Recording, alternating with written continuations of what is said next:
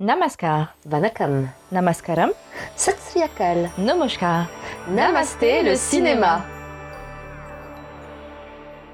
Nous sommes le lundi 10 octobre 2022 et voici les actualités du grand et du petit écran indien décryptées en exclusivité Aujourd'hui, épisode spécial. En effet, c'est la première fois qu'Elodie et moi-même tournons ce podcast ensemble. Car d'habitude, on enregistre ça chacune chez soi, Asma en région parisienne et moi à Toulouse. Mais cette semaine, je suis de passage dans la ville rose pour rendre une petite visite à ma directrice de publication préférée. C'était donc l'occasion idéale pour nous de travailler ce nouvel épisode dans des conditions différentes. D'autant que ce dixième podcast est assez particulier. Absolument, car nous avons une annonce importante à vous faire.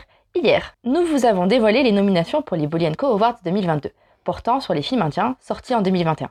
Et oui, ils sont de retour. Pour ce faire, Elodie et moi avons binge-watché une flopée de métrages sortis l'an dernier pour vous proposer la sélection la plus juste et exhaustive possible. Évidemment, il a fallu faire des choix, parfois cornéliens, mais nous ne sommes pas peu fiers des nommés de cette édition. Pour découvrir tout ça, rendez-vous dès maintenant sur bolyenco.fr. Quelques fun facts concernant cette édition. 83 est le film indien le plus nommé cette année, avec 6 nominations. La star tamoul d'Anush est pressentie pour deux prix majeurs d'interprétation, meilleur acteur pour Atrangire et meilleur acteur Grand Sud pour Karnan. Une sacrée prouesse. Deux comédiennes sont également nommées cette année deux fois pour les prix de la meilleure actrice et du meilleur second rôle féminin Grand Sud. Il s'agit des fabuleuses Nimisha Sajayan et Rajisha Vijayan. Et dans chacun de leurs rôles, elles assurent. Aussi, une bonne partie des métrages sélectionnés sont disponibles sur de multiples plateformes de streaming, que ce soit Netflix, Prime Video ou encore Z5. Vous n'avez donc aucune excuse pour ne pas rattraper votre retard. Netflix est d'ailleurs la plateforme la plus représentée avec 32 mentions, contre 23 pour son concurrent direct, Prime Video. Transition parfaite pour vous parler des films à découvrir cette semaine, peut-être que certains d'entre eux figureront parmi les nommés de l'année prochaine. Ou pas. Deux sorties sont à signaler chez Friday Entertainment depuis le 5 octobre. D'abord, il y a Godfather, blockbuster telugu avec la méga star Chiranjeevi et la vedette Salman Khan, en version rajeunie par des VFX douteux, qui signe ici ses débuts à Tollywood. Ensuite, on retrouve Diljit Dosanjh au cinéma punjabi avec la comédie Babi Bangra Pandene, dans laquelle il donne la réplique à la pétillante Sargun Mehta que l'on aime beaucoup chez Bolly Co. Nous lui avions même consacré un article dans notre dixième édition du magazine. Sur les plateformes de SVOD est sorti le drame familial Rakshabandhan depuis le 5 octobre sur Z5, sous-titré en anglais. Notre critique de l'œuvre, que nous avions vue en salle cet été, est disponible sur bolienco.fr. Enfin, l'icône Madhuri Dixit nous revient avec la comédie dramatique Majama, disponible sous-titrée en anglais sur Prime Video depuis le 6 octobre. Le métrage est dirigé par Anand Tiwari, auquel on doit la sympathique rom-com L'amour au mètre carré. Oh, j'ai bien aimé ce film. Vicky Cochel y était tellement chaud. On en avait écrit la critique, n'est-ce pas? Exact, disponible sans surprise sur notre site. On approche d'ailleurs de la fin d'année et son lot de métrages très attendu.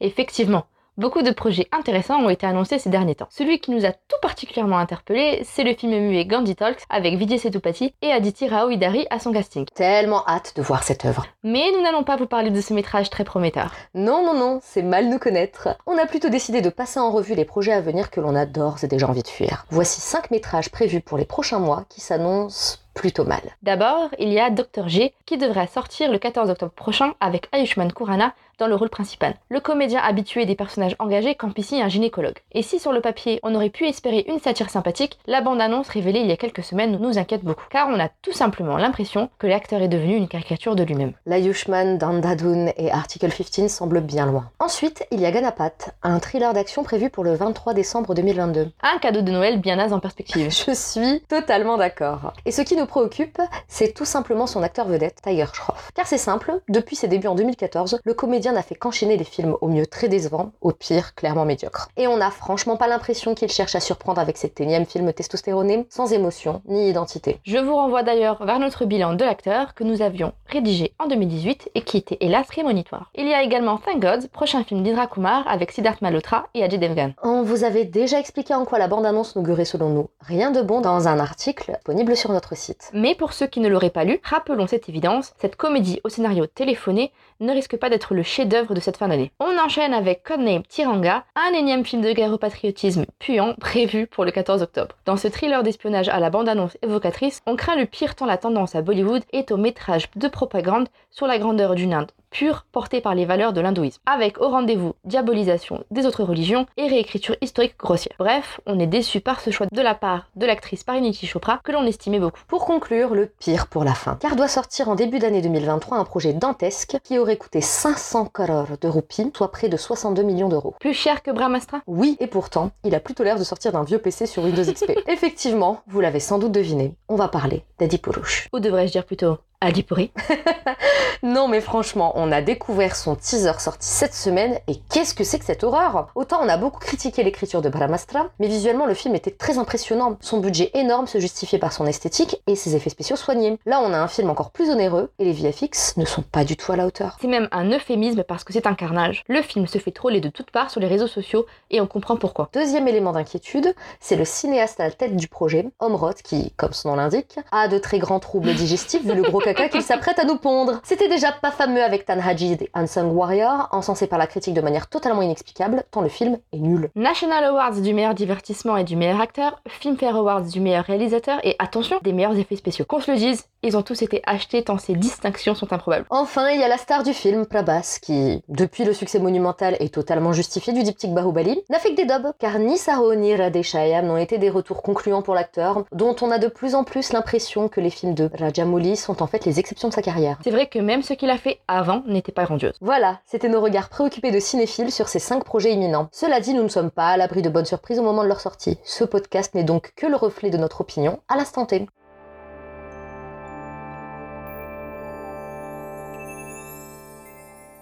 Et c'est tout pour aujourd'hui, merci de nous avoir écoutés. C'est sur la mélodie de Pranavalaya du film telugu Shamsingaroy que l'on se quitte. L'occasion pour moi de vous rappeler que ce titre est pressenti pour le Bodienko Award du meilleur chanteur Grand Sud et que le métrage est sélectionné pour le prix du meilleur film. Vous pouvez retrouver toutes les playlists des bandes originales et chansons nommées sur le compte Spotify de Bodienko.